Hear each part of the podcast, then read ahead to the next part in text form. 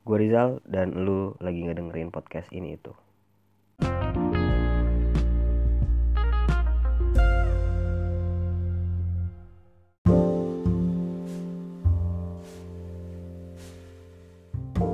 Lo lagi ngedengerin segmen ngomongin hidup episode pertama dan gue bakal ngomongin soal hubungan asmara di kalangan remaja, anak-anak muda ya. Uh, sebelumnya gue pengen ngomongin kegalauan gue selama seminggu yaitu uh, gue kesel banget sama keadaan yang gue banyak banget dikasih tugas ya. Gue kesel aja gitu. Gue jarang mengeluh soal ini tapi kali ini gue bener-bener ngeluh karena uh, bukan karena gue dikasih tugas banyak tapi lebih karena kenapa ini nggak berubah-ubah sejak dulu gitu karena menurut gue ketika lu, lu tuh bisa paham tanpa lu dikasih tugas seabrek-abrek gitu yang nggak manusiawi gitu tugasnya. Dosen dengan mahasiswa itu harusnya punya kesepakatan. Karena ya, ya dosen tuh harusnya jadi teman sharing. Bukan orang yang menggurui orang yang mendidik. Seolah-olah dia yang paling tahu. Dan mahasiswa tuh pasti bego gitu. Gue nggak suka banget sama konsep itu. Karena ya itu kalau misalnya lu masih SD sampai SMA gitu ya lu anak sekolahan itu wajar gitu karena mereka masih bego gitu. Nah, maksudnya ya emang proses perkembangan kan ketika lu udah jadi mahasiswa ya seharusnya yang pertama lu dewasa yang kedua dosen juga harus mengerti bahwa yang sedang dia ampu adalah orang yang sudah dewasa gitu orang yang sudah akil balik gitu ya pemikirannya sudah uh, hampir sama dengan mereka gitu. Cuma mungkin karena riwayat pendidikan dan riwayat usia uh, jadi seolah-olah jadi penghalang mahasiswa dengan dosen punya titik temu di antara masalah-masalah itu gitu.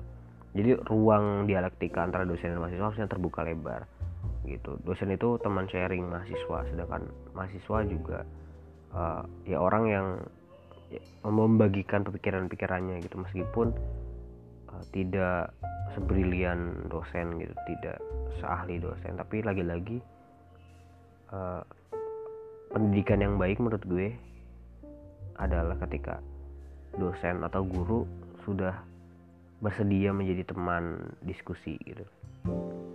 Karena hal yang paling penting adalah berbagi perspektif. Karena kalau enggak jadi salah paham kayak gini gitu. Dosen uh, ngasih tugas dia uh, mengklaim bahwa mahasiswa mampu tapi nyatanya tidak. Dan mahasiswa malah jadi apa ya membicarakan dosen dengan hal-hal yang buruk gitu. Dan cenderung tidak nyaman ketika belajar karena dikasih tugas yang tidak manusiawi tapi nggak mau ngomong gitu. Jadi emang harus ada kesepakatan gitu.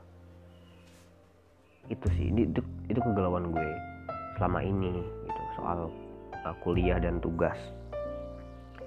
Uh, anyway kita mulai ke pembahasan ya. Gue pengen ngobrolin soal jomblo dan pacaran gitu ya. Tapi sebelumnya jomblo dulu deh karena gue juga jomblo. Tapi gue bukan jomblo yang ngenes gitu. Gue nyaman nyaman aja tuh jomblo. Gue nggak uh, apa nangis setiap malam minggu gitu ya. Tapi ya gue juga bingung gitu kenapa jomblo jadi bulan-bulanan di antara orang-orang yang udah berpasangan atau atau bahkan sama jomblo itu sendiri gitu. Di kalangan jomblo juga jomblo dijelek-jelekin gitu. Jomblo tuh jadi hal yang terus-terusan dibahas jadi hal yang lucu gitu seolah-olah uh, jomblo itu lelucon. Padahal ya jomblo ya udah gitu itu status gitu. Status yang ya biasa aja kayak orang-orang pacaran dan udah lazim kalau mau di uh, sensus gitu kalau mau di survei orang-orang yang jomblo pun banyak. Jangan-jangan banyak yang jomblo daripada yang berpacaran atau berpasangan gitu. Uh, yang pertama itu bahwa jomblo itu tidak selalu sedih. Jomblo itu tidak selalu ketika malam minggu apalagi kalau hujan ya sore-sore uh, malam minggu ya uh, terus ngelihat ke luar jendela ngelihat rintik-rintik hujan gitu di antara mereka ada kenangan-kenangan yang sudah hampir terlupakan gitu ya. Terus di kaca jendela tiba-tiba muncul cuplikan-cuplikan masa lalu gitu yang pengen uh, dia kembali ke sana dan mendapatkan perempuan yang uh, dulu pernah menghiasi kehidupannya gitu. Jadi nggak gitu gitu. Jomblo tuh nggak melulu begitu. Mungkin ada sebagian. Itu jomblo yang nggak progresif aja gitu.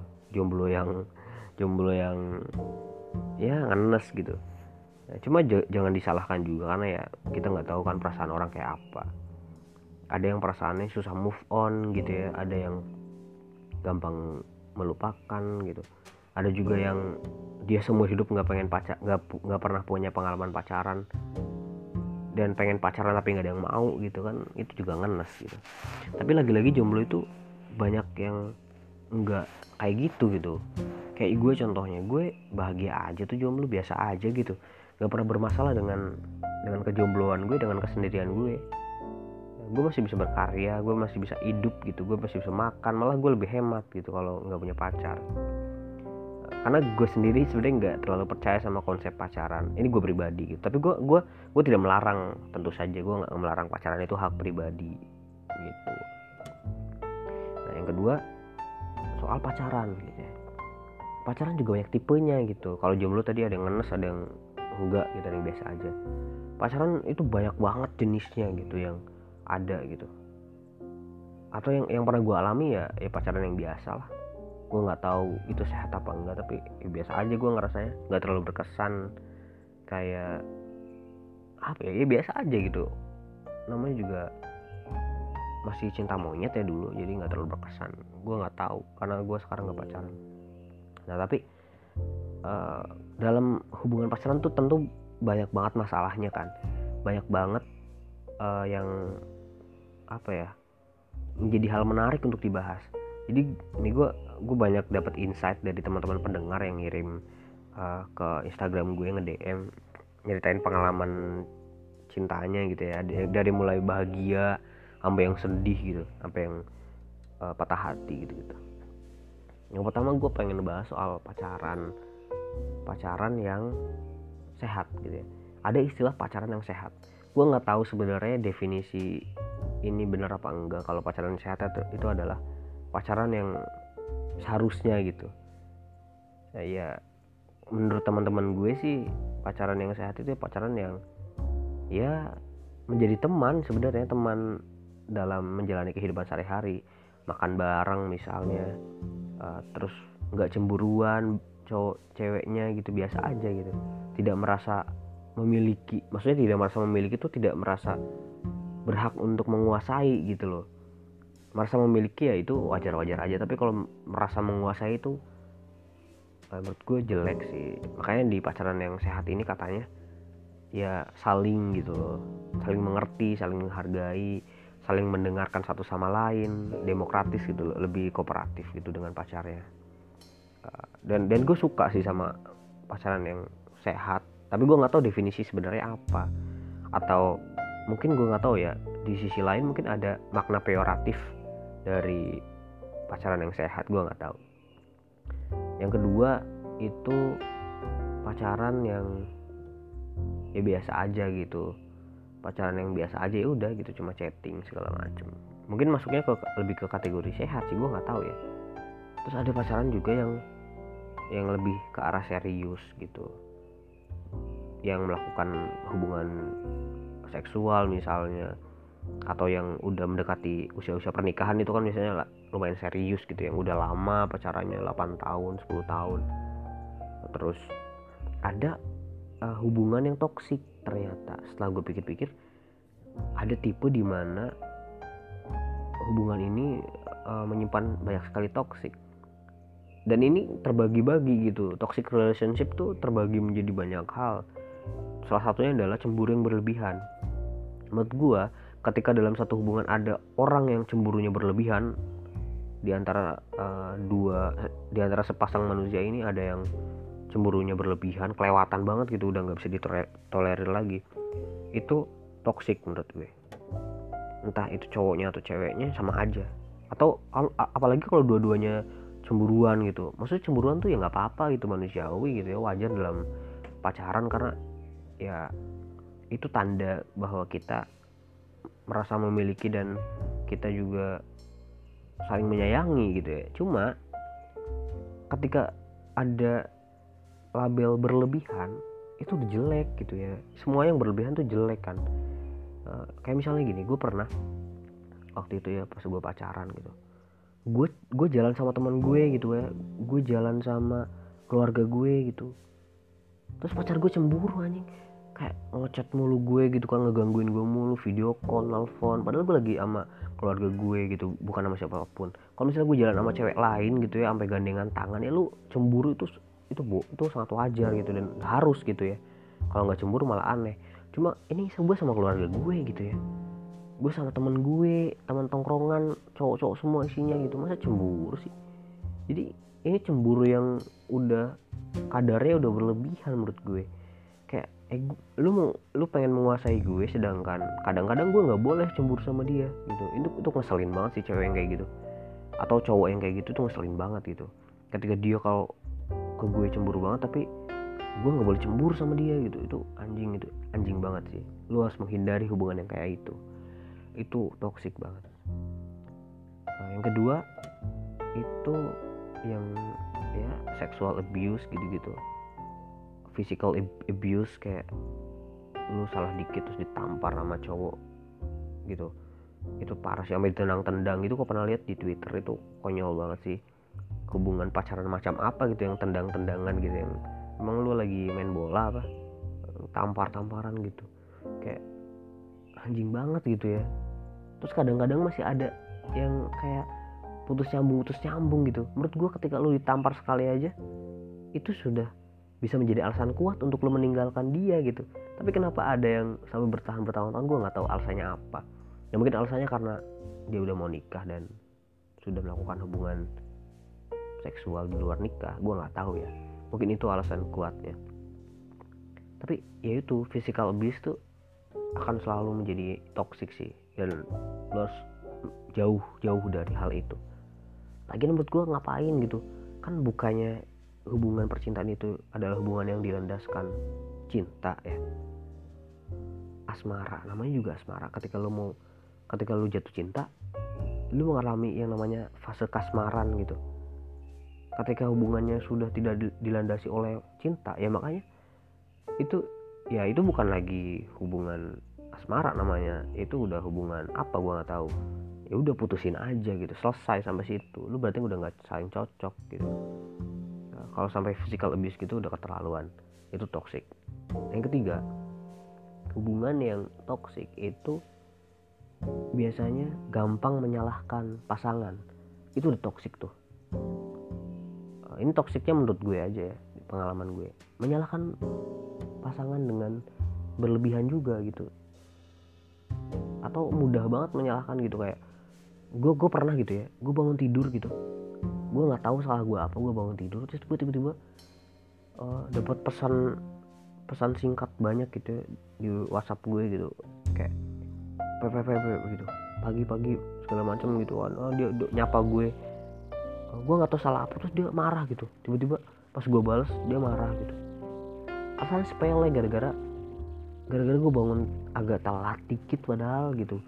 Terus gue balasnya ya sejam setelahnya gitu karena gue baru bangun.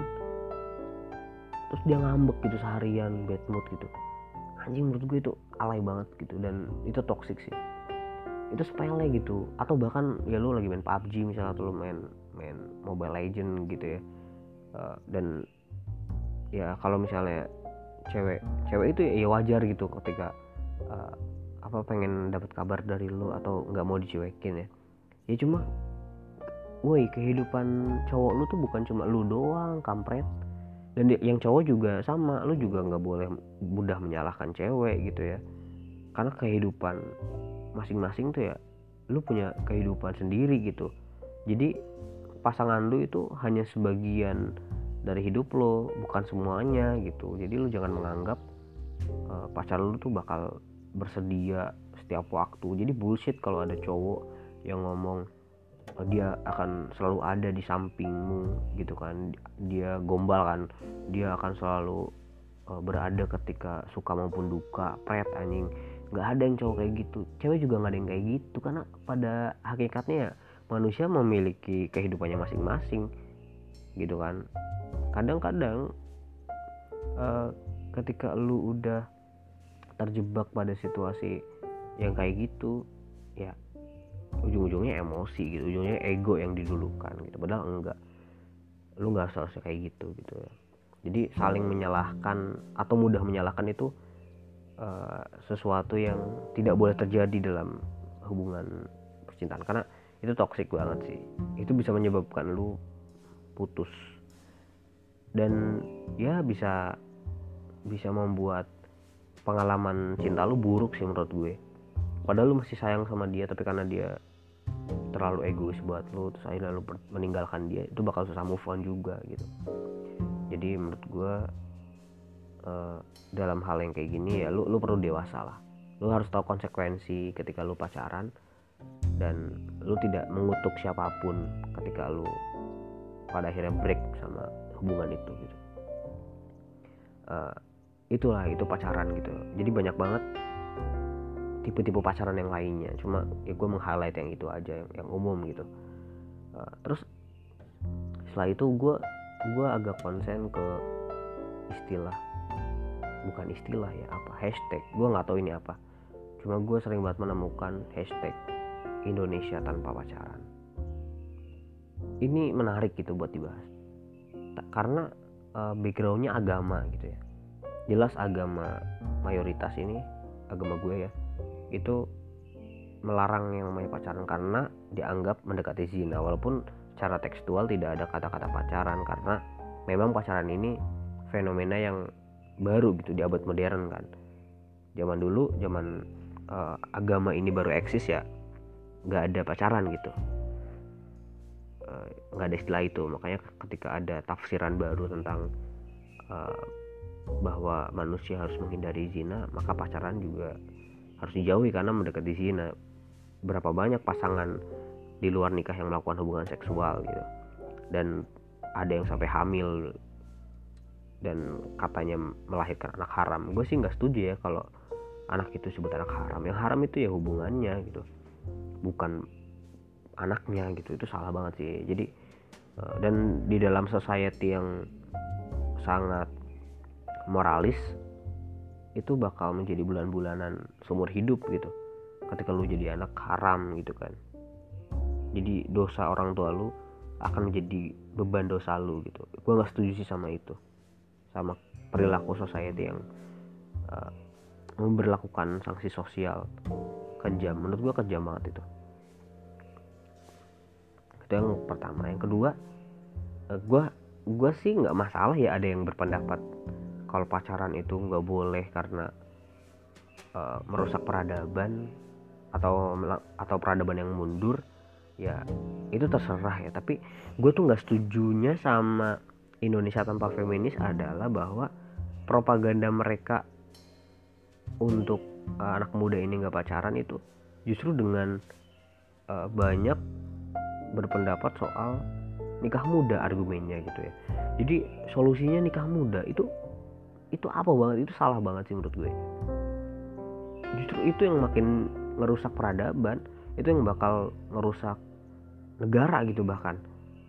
Ketika ya, ya gue tahu tujuannya bukan bukan untuk agar orang-orang itu nikah muda gitu. Enggak gue tahu. Cuma itu untuk menghindari pacaran. Cuma kan anak muda yang namanya masih naif ya terus ada gerakan-gerakan masif di media sosial ini. Gerakan nikah muda segala macam terus eh, orang-orang banyak terpengaruh akhirnya. Banyak temen gue yang nikah muda. Alasannya karena menghindari perzinaan padahal dia juga belum siap gitu. Kalau dia udah siap sih gue nggak masalah. Cuma ketika dia belum siap itu yang jadi masalah. Nggak siap dari finansial nggak siap secara moral eh secara moral ya secara tanggung jawab moral gitu dia belum siap gitu kan. Terus secara uh, apa ya fisik juga mungkin belum siap. Kan kadang nikah muda kan juga beresiko kan ketika misalnya perempuannya hamil segala macam beresiko gitu menurut gue.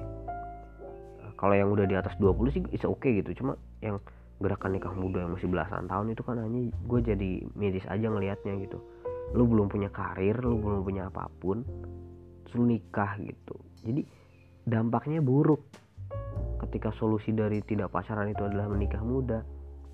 Jadi menurut gue kampanyenya sebenarnya bagus Indonesia tanpa pacaran. Tapi argumen untuk solusinya itu yang menurut gue harus digaris bawahi eh, nggak uh, pacaran bukan berarti lo harus nikah muda gitu. Enggak tapi ketika lu nggak pacaran yang justru harusnya argumennya mengarah kepada lu harus berkarir dulu. Ketika lu nanti menikah lu akan menjadi keluarga yang bahagia. Jangan kalau kata uh, mamah saya mah ya jangan ngajak orang hidup susah gitu. Jangan membiarkan pasangan lu nanti hidup susah sama lu. Kayak gitu kan. Uh, dan sebenarnya kan tujuan dari Indonesia tanpa pacaran selain kaitannya dengan moral dan nilai-nilai agama itu sebenarnya kan untuk memajukan peradaban kan? Justru itu ketika lo pengen memajukan peradaban ya jangan dulu nikah muda gitu. Menurut gua karir itu utama karena ketika lo menikah pikiran lo akan bercabang ke mana-mana gitu loh. Jadi gue nggak setuju sih sama solusi itu. Sorry to say gitu ya. Gue gue sih gue no offense gitu. Gue gue nggak menyerang siapa pun ya. Cuma gue nggak setuju aja gitu kan kita berhak kan untuk berpendapat gitu ya. Itu sih menurut gue. Kalau gue secara pribadi boleh-boleh aja lu pacaran gitu. Gue nggak masalah. Undang-undang aja nggak ngatur itu kan. Lu boleh karena lagi-lagi tuh urusan privat gitu ketika lu pacaran seharusnya. Catatannya adalah lu harus tahu konsekuensinya apa ketika lu pacaran. Jadi kalau kalau misalnya terjadi sesuatu terhadap lu terhadap kehidupan lu ya lu yang salah lu yang menanggung itu gitu. Itu masalah lu bukan mas masalah orang. Nah, makanya uh, manusia ini belajar untuk bertanggung jawab gitu kan sebenarnya. Bahwa agama melarang iya. Tapi di sisi lain agama itu juga urusan privat. Maka ya ketika terjadi pelanggaran nilai agama karena di pacaran ya itu urusan dia dengan Tuhan gitu loh menurut gue jangan sok-sok menjadi pahlawan gitu untuk orang lain untuk menyelamatkan orang lain dari dosa gitu. Menurut gue nggak banget sih. Apalagi ketika lu menganggap orang lain itu lebih buruk dari lu dan lu lebih baik karena lu nggak pacaran. Tapi anggapan lu uh, kepada orang lain yang menilai bahwa orang lain yang pacaran itu lebih buruk dari lu itu juga lu menandakan kalau sebenarnya lu yang lebih buruk gitu banyak gitu orang-orang yang eh, menceramahi gitu orang-orang yang pacaran. Ya dengan dengan dalil-dalil agama tentunya. Itu menurut gue bullshit banget sih. Ya jangan jadi hipokrit lah gitu. Lu menasihati orang untuk lebih dekat dengan agama gitu ya dengan tidak pacaran. Tapi lu sendiri banyak yang menyakiti hati gitu ya menyakiti hati orang-orang yang lo nasihati gitu. Karena menurut gue budaya menasehati itu ini baik tapi intensinya kadang-kadang jadi buruk gitu. Niatnya jadi buruk gitu. Jadi ya pengen kelihatan uh, lebih baik gitu ya. Atau bahkan karena atau bahkan uh, apa ya menanamkan kebencian kepada nasihat-nasihat itu gitu kepada uh, ceramah-ceramah itu gitu. Gue nggak suka sih ketika urusan pribadi di di diikut campuri sama orang gitu. Itu sih itu itu keresahan gue tentang tentang uh, agama dan pacaran ya. Uh, Tuhan berhak untuk melakukan apa pun kepada hambanya dan uh, hambanya juga harus sadar bahwa ketika lu beragama ya lu harus paham konsekuensi aja gitu. Dan orang lain nggak usah mengusik orang-orang yang pacaran gitu itu biarin urusan dia sama Tuhannya gitu. Menurut kalau gue ya ngebolehin bolehin aja sih silakan ya mau pacaran pacaran aja gitu. Cuma gue pribadi gue nggak setuju sama konsep pacaran gitu aja. Nah, itu aja sih yang yang pengen gue omongin gitu sekarang. Uh, karena ya gue nggak banyak apa ya gue nggak banyak nulis sih karena itu gue merangkum dari cerita-cerita temen gue gitu. Tapi ini gue bakal bikin part 2 sih tentang ini. Karena ada beberapa poin yang belum gue jelaskan cuma ini udah terlalu panjang biar lo nyaman aja ngedengerinnya jadi gue akan membagi menjadi dua gitu ya. Itu aja sih. Bye